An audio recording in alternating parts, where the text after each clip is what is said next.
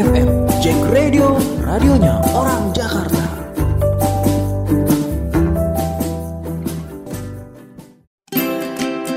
Balik lagi sama gue Bima di program Jakarta Punya Gaya.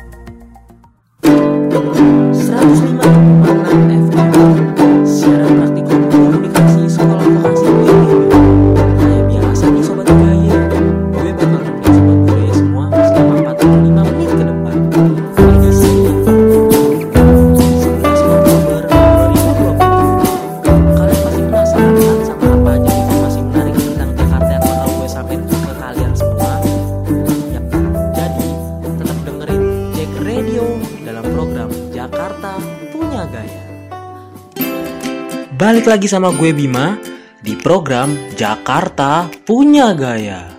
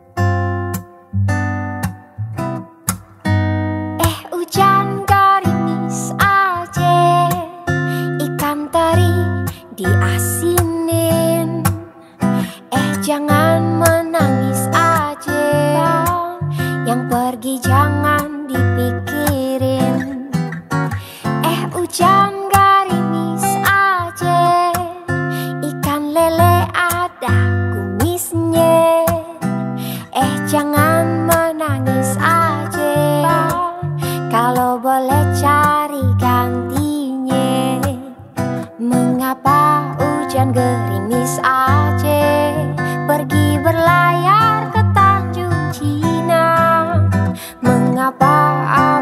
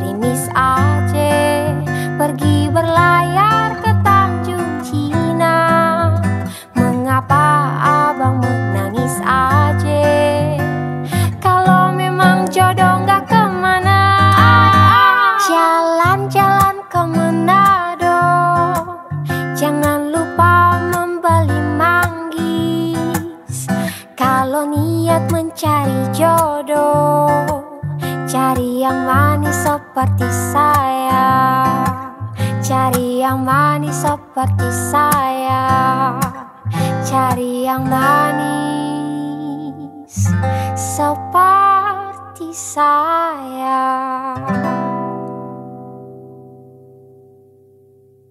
tempat di mana timnas Indonesia dan klub kebanggaan kota Jakarta untuk berlaga.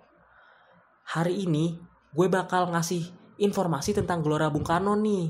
Karena apa? Karena Gelora Bung Karno sudah selesai direnovasi dan menjadi lebih cantik dari sebelumnya.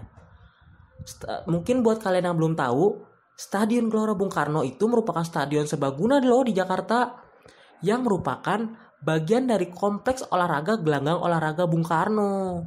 Stadion ini umumnya digunakan sebagai arena pertandingan sepak bola tingkat internasional.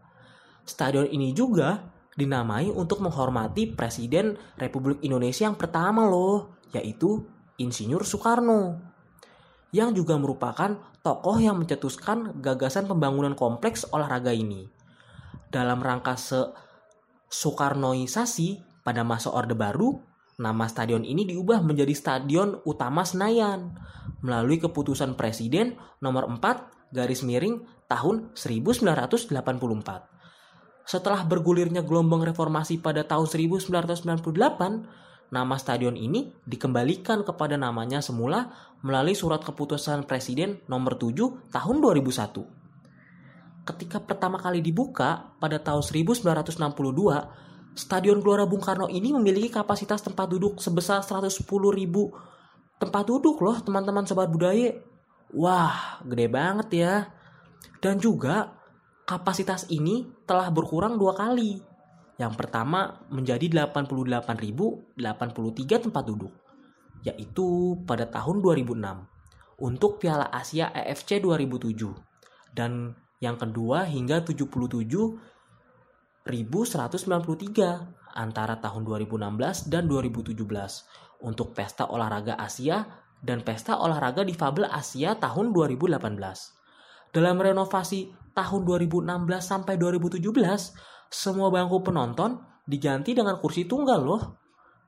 Kapasitasnya adalah 88.083 tempat duduk yang membuatnya menjadi stadion sepak bola asosiasi terbesar ketujuh di dunia. Saat ini, stadion ini merupakan stadion sepak bola asosiasi terbesar ke-28 di dunia loh sobat budaya. Wah, nggak nyangka banget ya. Ternyata setelah sejarahnya yang panjang, Gelora Bung Karno juga menjadi stadion terbesar masuk jajaran di dunia. Dan yang lebih mencengangkannya lagi, Stadion Gelora Bung Karno ini masuk ke dalam stadion sepak bola asosiasi terbesar ke-8 di dunia. Dan di Asia. Final Piala Asia AFC tahun 2007 berlangsung di stadion ini. Selama Pesta Olahraga Asia 2018, stadion ini menyelenggarakan upacara pembukaan dan upacara penutupan, serta seluruh pertandingan atletik.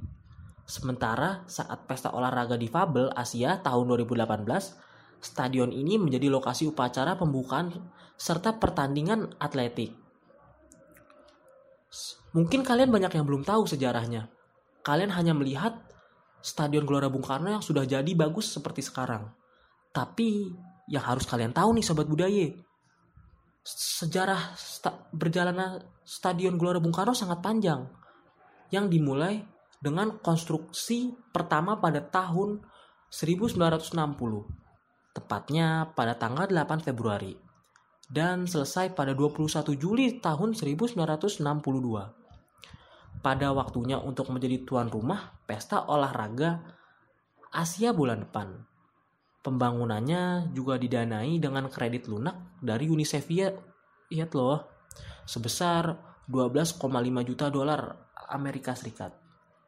Yang kepastiannya diperoleh pada 23 Desember tahun 1958. Kapasitas asli stadion dari 110.000 orang berkurang menjadi 88.083 tempat duduk.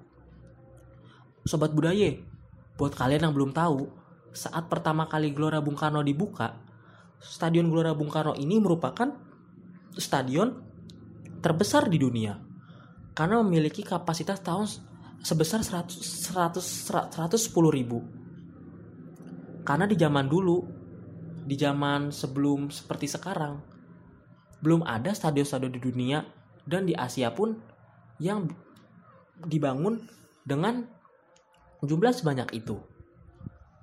Lalu Stadion Gelora Bung Karno saat awalnya itu terbagi menjadi 24 sektor nih teman-teman sobat budaya dan 12 pintu masuk serta tribun atas dan bawah. Fitur khusus dari stadion ini adalah konstruksi atap baja besar yang membentuk cincin raksasa yang disebut temu gelang. Sesuatu yang sangat langka pada tahun 1962. Jika kita kembali ke tahun 1962 dan menjumpai stadion-stadion sepak bola, maka Stadion Gelora Bung Karno lah yang paling modern pada saat itu. Yang paling baik, yang paling bagus, dan yang paling besar. Karena di zaman itu negara-negara di dunia dan di Asia belum mempergunakan sistem temu gelang untuk atap stadion. Selain untuk menaungi para penonton di semua sektor dari panasnya matahari, dari eh, dinginnya hujan. Tujuan dari konstruksi temu gelang atau cincin raksasa itu juga untuk menekankan keagungan stadion. Jadi selain untuk manfaatnya dari segi aksesorisnya juga agar lebih gagah dan lebih terlihat mewah. Lalu Stadion Gelora Bung Karno ini dikenal dengan nama Stadion GBK. Nama resminya adalah Stadion Utama Gelora Bung Karno. Karena terdapat stadion lainnya di kompleks olahraga Gelora Bung Karno, seperti stadion tenis dan stadion akuatik. Selama era Orde Baru. Kompleks ini berganti nama menjadi Kompleks Gelora Senayan loh, teman-teman sobat budaya. Dan stadion ini berganti nama menjadi Stadion Utama Gelora Senayan yaitu pada tahun 1969 di bawah kebijakan desoekarnoisasi oleh Presiden Soeharto. Setelah kejatuhannya, nama kompleks tersebut dikembalikan oleh Presiden Abdurrahman Wahid atas keputusan Presiden yang berlaku sejak 17 Januari tahun 2001. Pada final Perserikatan tahun 1985, pertandingan Persib Bandung melawan PSMS Medan yang diadakan di stadion ini menjadi pertandingan amatir dengan kehadiran terbanyak, yaitu sebanyak 150.000 penonton, yang merupakan rekor juga untuk sampai saat ini. Karena sampai sekarang belum ditemukan juga tim yang berlaga dan ditonton oleh supporter sebanyak itu. Pertandingan tersebut akhirnya dimenangkan oleh PSMS Medan. Lalu di balik nama dan sejarah Stadion Gelora Bung Karno yang panjang nih sobat budaya, banyak juga acara yang pernah diselenggarakan di stadion ini. Selain untuk pertandingan olahraga nasional dan internasional, stadion utama Gelora Bung Karno juga banyak digunakan untuk berbagai macam acara, baik untuk acara keagamaan, peringatan hari besar seperti pe- acara peringatan 100 tahun kebangkitan nasional, kampanye partai politik, ujian masuk untuk CPNS secara serempak maupun konser musik. Acara pertama yang dilaksanakan di Stadion Gelora Bung Karno adalah secara internasional, yaitu pernah menjadi tuan rumah Pesta Olahraga Asia tahun 1962 dan 2018. Lalu menjadi tuan rumah Games of the New Emerging Force tahun 1963 Pesta Olahraga Difabel Asia tahun 2018, Pesta Olahraga Asia Tenggara di tahun 1979, 1987, 1997, sta- dan tahun 2011. Lalu ada kejuaraan atletik Asia, lalu yang masih membekas di ingatan kita adalah Piala Asia AFC 2007 untuk 5 dari 6 pertandingan di grup D perempat final antara Arab Saudi dan Uzbekistan dan final. Lalu kejuaraan U19 AFC tahun 2018, Piala Tiger 2002 untuk 9 dari 10 pertandingan grup A, pertandingan semifinal, perebutan tempat ketiga dan final, kejuaraan klub ASEAN tahun 2003, Piala Tiger 2004, Piala AFF Suzuki 2008, serta pertandingan semifinal leg pertama melawan Thailand Piala AFF Suzuki 2010 li- untuk 5 dari 6 pertandingan grup A. Pertandingan semifinal melawan Filipina dan pertandingan final leg kedua melawan Malaysia. Lalu ada tur pasca musim eh, foot klub football Eropa yaitu Bayern Munchen. Tur pasca musim Asia Pasifik tur tim asal Amerika LA Galaxy. Tur pramusim Valencia, Arsenal, Liverpool, Chelsea dan Juventus serta yang terakhir adalah AS Roma.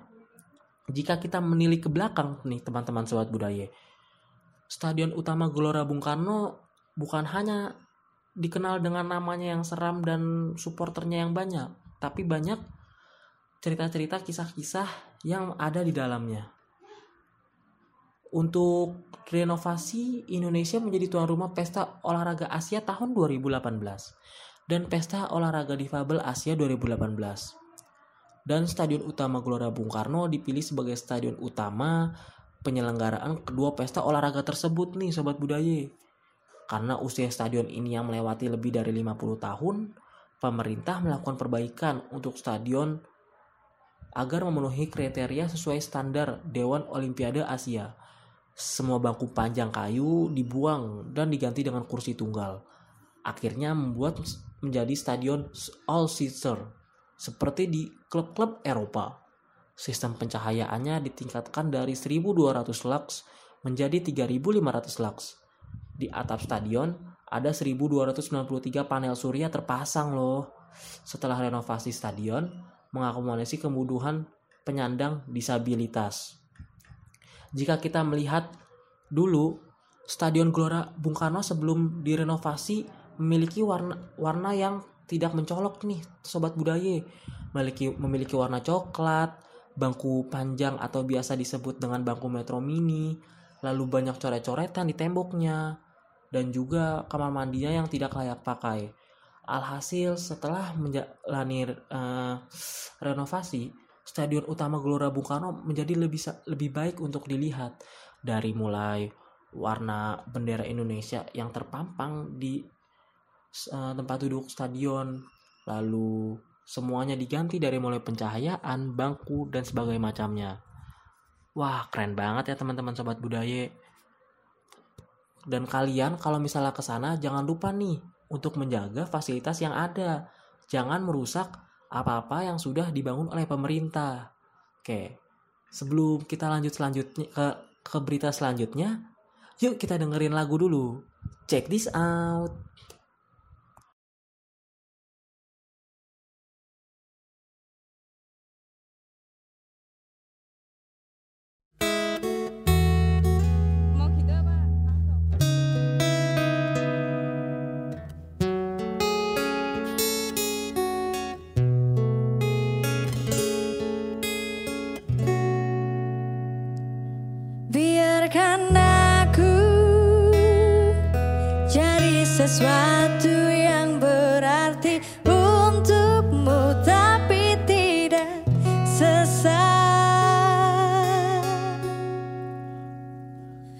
biarkan aku jadi sesuatu yang berarti untukmu. Tapi tidak sesaat biarkan aku jadi tempat untuk bersandar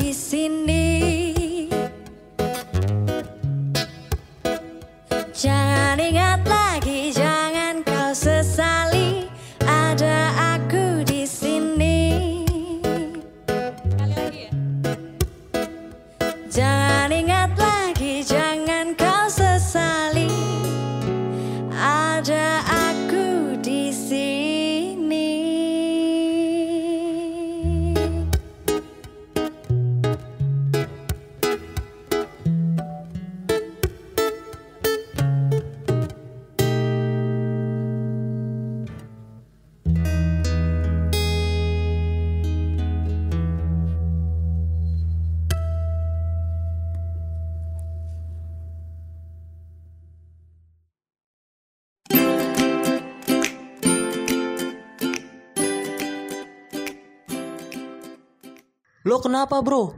Kok murung terus? Iya nih, gue lagi nggak pede. Gak pede kenapa bro? Rambut gue bukan gue banget nih. Emang lu maunya gimana biar lo banget? Pengennya sih yang berwarna-warna gitu.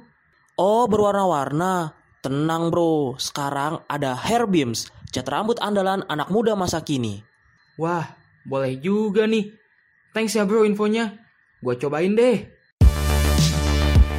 Hair Beams, cat rambut buatan anak bangsa yang terbuat dari bahan-bahan pilihan. Hair Beams, rahasia kerennya anak muda.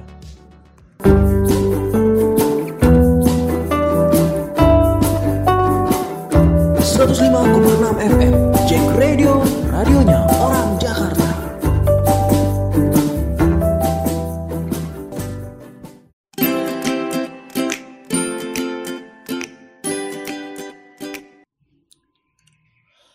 ...105,6 FM...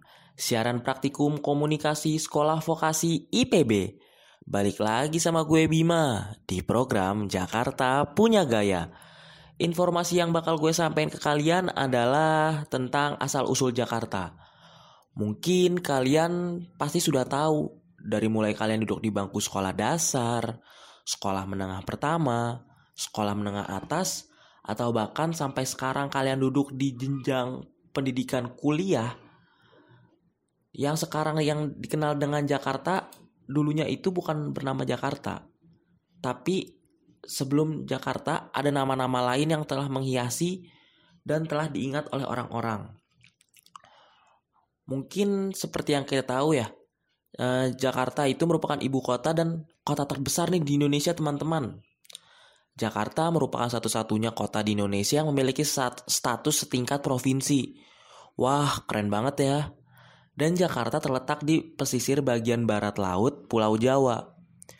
Dahulu, Jakarta pernah dikenal dengan beberapa nama nih, di antaranya Sunda Kelapa, Jayakarta, dan Batavia. Di dunia internasional, Jakarta juga mempunyai julukan. Pasti kalian penasaran dong julukannya apa? ya, di dunia internasional, Jakarta dijuluki J-Town atau lebih populer lagi dengan The Big Durian.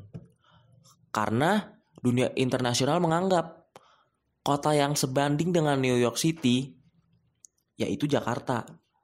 Jadi ibaratnya Jakarta itu adalah New York City-nya Indonesia teman-teman. Kayak gitu sobat budaya.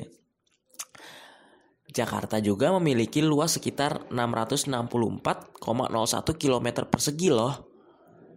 Uh, lautannya 6.977,5 km persegi dengan penduduk berjumlah 10 juta 557 810 jiwa nih sobat budaya. Banyak juga kan. It, data itu diambil pada tahun 2019 loh. Mungkin jika didata lagi sekarang pada tahun 2020 bisa lebih dari 15 juta jiwa ya. Dan juga wilayah metropolitan Jakarta atau biasa dikenal dengan Jakarta, Bogor, Depok, Tangerang, dan Bekasi itu berpenduduk sekitar 28 jiwa sobat budaya. Banyak juga ya. Dan merupakan uh, kota metropolitan terbesar di Asia Tenggara atau urutan kedua di, kedua di dunia.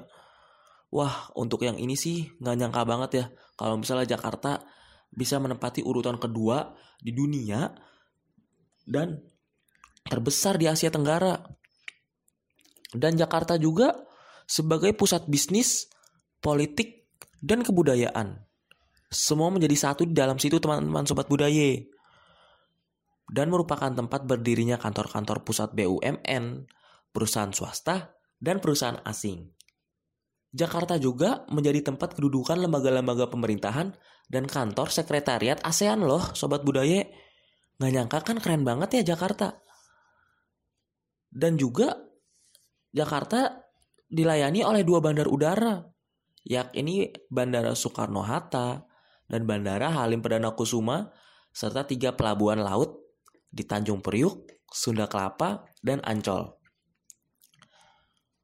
Mungkin teman-teman penasaran kan uh, sebelum Jakarta namanya itu apa? Oke teman-teman, Eh, gue di sini bakal jelasin dikit. Nama Jakarta sebenarnya sudah digunakan sejak pendudukan masa Jepang tahun 1942 nih sobat budaya. Untuk menyebut wilayah bekas Gemente Batavia yang diresmikan pemerintah Hindia Belanda pada tahun 1905. Nama Jakarta juga merupakan kependekan dari kata Jayakarta loh. Kata Jayakarta sendiri merupakan bahasa aksara yaitu nama dari bahasa Sanskerta yang diberikan oleh orang-orang Demak dan Cirebon di bawah pimpinan Fatahillah. Setelah menyerang dan berhasil menduduki pelabuhan Sunda Kelapa pada tanggal 22 Juni 1527 dari Portugis, nama ini diterjemahkan sebagai kota kemenangan atau kota kejayaan. Namun, sejatinya berarti kemenangan yang diraih oleh sebuah perbuatan atau usaha karena berasal dari dua kata yaitu Sanskerta yang berarti kemenangan dari karta yang berarti dicapai nih sobat budaya. Masuk ke tahun 1500-an, Jakarta waktu itu masih bernama Sunda Kelapa. Dan dikenal sebagai salah satu pelabuhan kerajaan Sunda yang bernama Sunda Kelapa itu sendiri. Jadi nama Jakarta itu dulu Sunda Kelapa adalah berasal dari pelabu nama pelabuhan kerajaan Sunda nih sahabat budaya yang berlokasi di muara Sungai Ciliwung, ibu kota kerajaan Sunda yang dikenal sebagai Daih Pakuan Pajajaran. Mungkin ini lebih ke sejarah-sejarah gitu ya teman-teman, sobat budaya. Tapi sobat budaya juga nggak boleh ketinggalan juga atau nggak boleh nggak tahu juga nih info tentang Jakarta yang satu ini. Karena kalau misalnya kita jalan-jalan ke kota tua, pasti kalian juga suka menemukan tulisan-tulisan di bangunan kayak Jayakarta, Sunda Kelapa, dan pasti kalau kalian tidak tahu hal ini, kalian bakal bingung. Itu apa sih? Kok ada tulisan seperti itu? Seperti itu sobat budaya.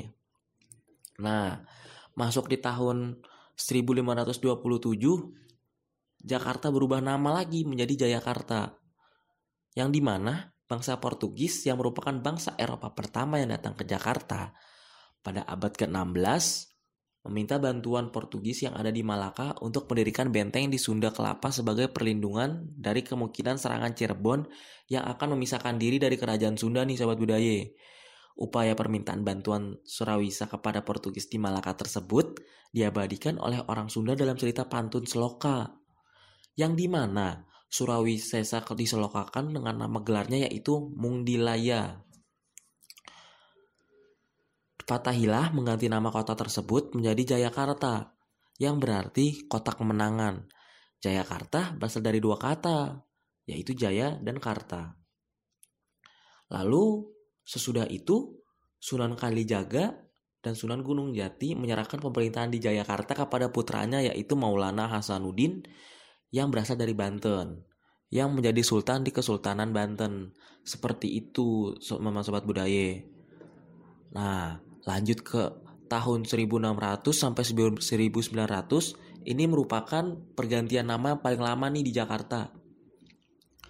Karena selama beberapa ratus tahun ini Jakarta berubah nama dan tetap menjadi nama Batavia. Seperti yang kita sudah-sudah tahu, yang paling terkenal namanya di telinga kita. Saat itu Belanda datang ke Jayakarta sekitar akhir abad ke-16 setelah singgah di Banten pada tahun 1596. Jayakarta pada awal abad ke-17 diperintah oleh Pangeran Jayakarta, salah seorang kerabat Kesultanan Banten. Lalu, pada tahun 1619, VOC yang dipimpin oleh Jan Peter Skon menduduki Jayakarta setelah mengalahkan pasukan Kesultanan Banten dan kemudian mengubah namanya menjadi Batavia. Setelah kolonialisasi Belanda, Batavia berkembang menjadi kota yang besar dan penting. Untuk pembangunan kota, Belanda banyak mengimpor budak-budak sebagai pekerja. Kebanyakan dari mereka berasal dari Bali, Sulawesi, Maluku, Tiongkok, dan pesisir Malabar, India. Sebagian berpendapat bahwa mereka inilah yang kemudian membentuk komunitas yang dikenal dengan nama suku Betawi. Waktu itu, luas Batavia hanya mencakup daerah yang saat ini dikenal sebagai kota tua di Jakarta Utara. Tuh, teman-teman.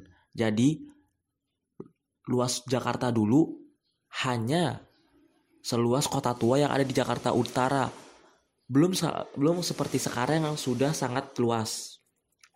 Sebelumnya kedatangan para budak tersebut sudah ada masyarakat Sunda yang tinggal di wilayah Jayakarta seperti masyarakat Jatinegara Kaum, sedangkan suku-suku dari etnis pendatang pada zaman kolonisasi Belanda membentuk wilayah komunitas masing-masing.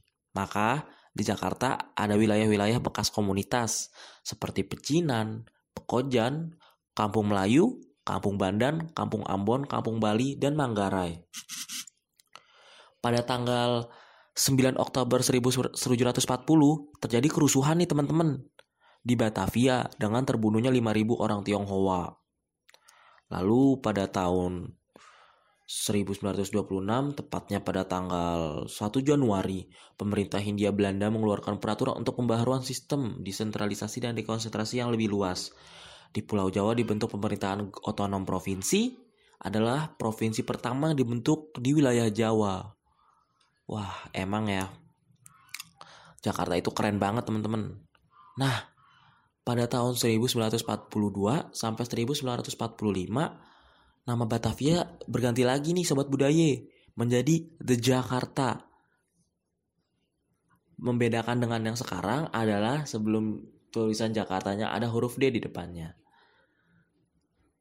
Yaitu disebabkan karena pendudukan oleh Jepang yang dimulai pada tahun 1942 dan mengganti nama Batavia menjadi Jakarta untuk menarik hati penduduk para pada Perang Dunia II.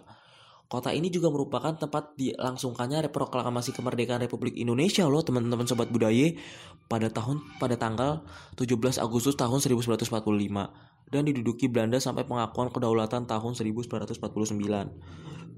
Wah. Selain Jakarta mempunyai sejarah yang sangat panjang dari mulai berganti nama, tempat-tempatnya, siapa saja suku-suku yang datang dan berdiam, Jakarta juga menjadi saksi bisu teman-teman sobat budaya akan kemerdekaan Republik Indonesia.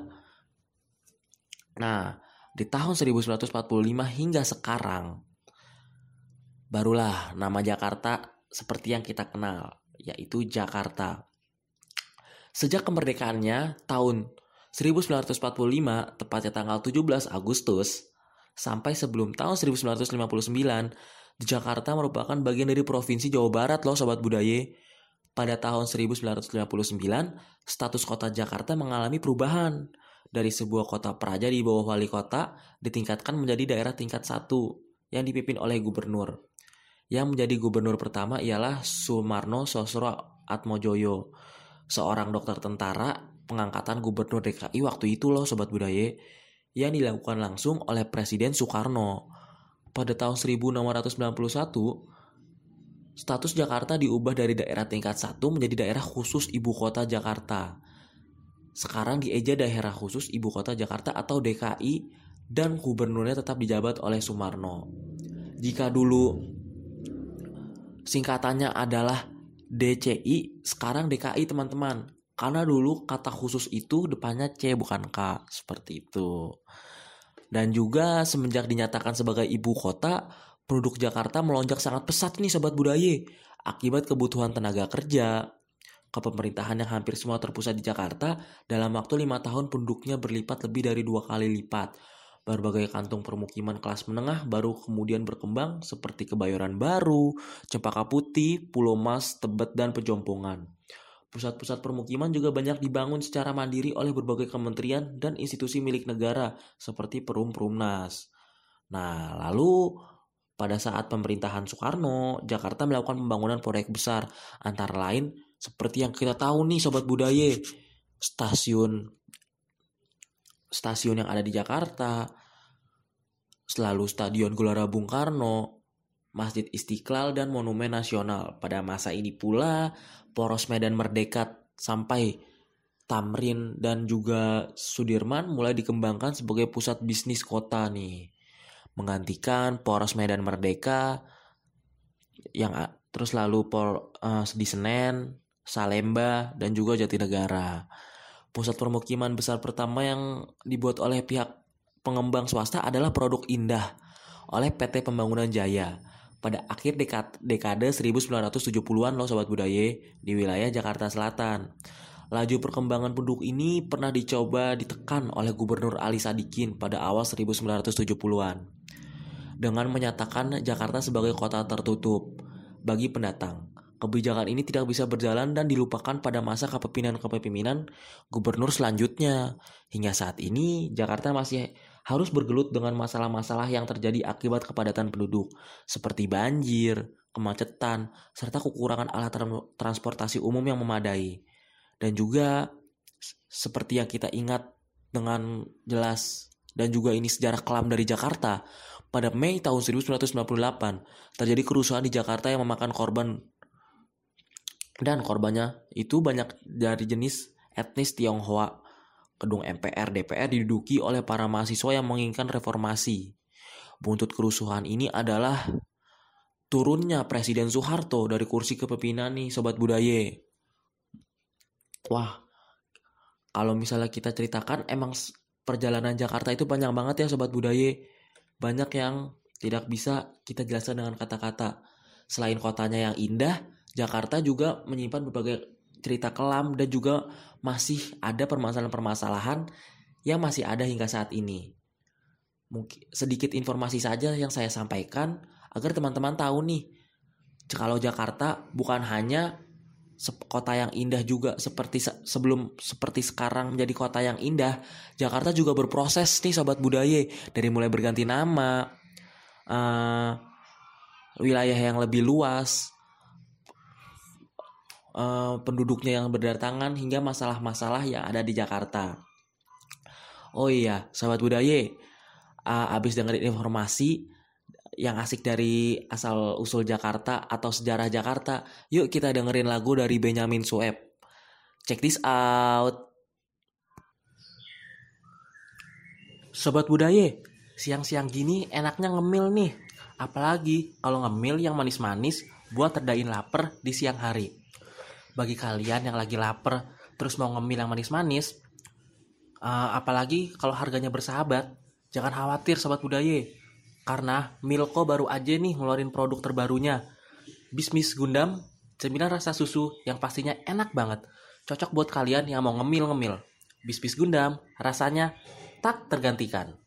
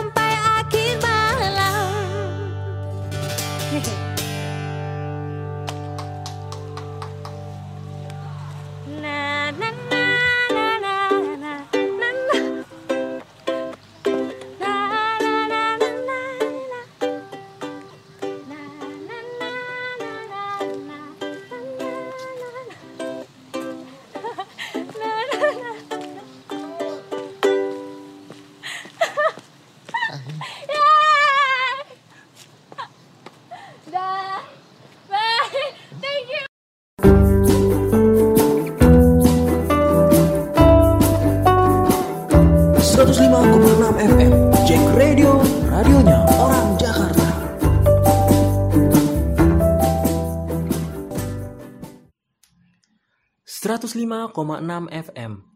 Siaran praktikum komunikasi sekolah vokasi IPB. Kayaknya waktu gue buat temenin kalian semua udah abis nih sobat budaya. Nggak kerasa 45 menit berlalu cepet banget. Udah saatnya gue untuk undur diri. Sebelum undur diri, gue ada pantun nih. Seramsi Literasi.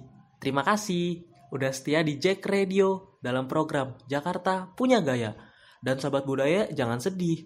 Minggu depan di waktu dan program yang sama, gue bakal balik lagi menghibur dan nemenin sobat budaya semua dengan informasi yang menarik dan juga unik, khususnya tentang Jakarta dan tentang Betawi asli. Selamat sore dan selamat melanjutkan aktivitas kalian semua. Dikulung-kulung, dikunyah-kunyah. Assalamualaikum semuanya.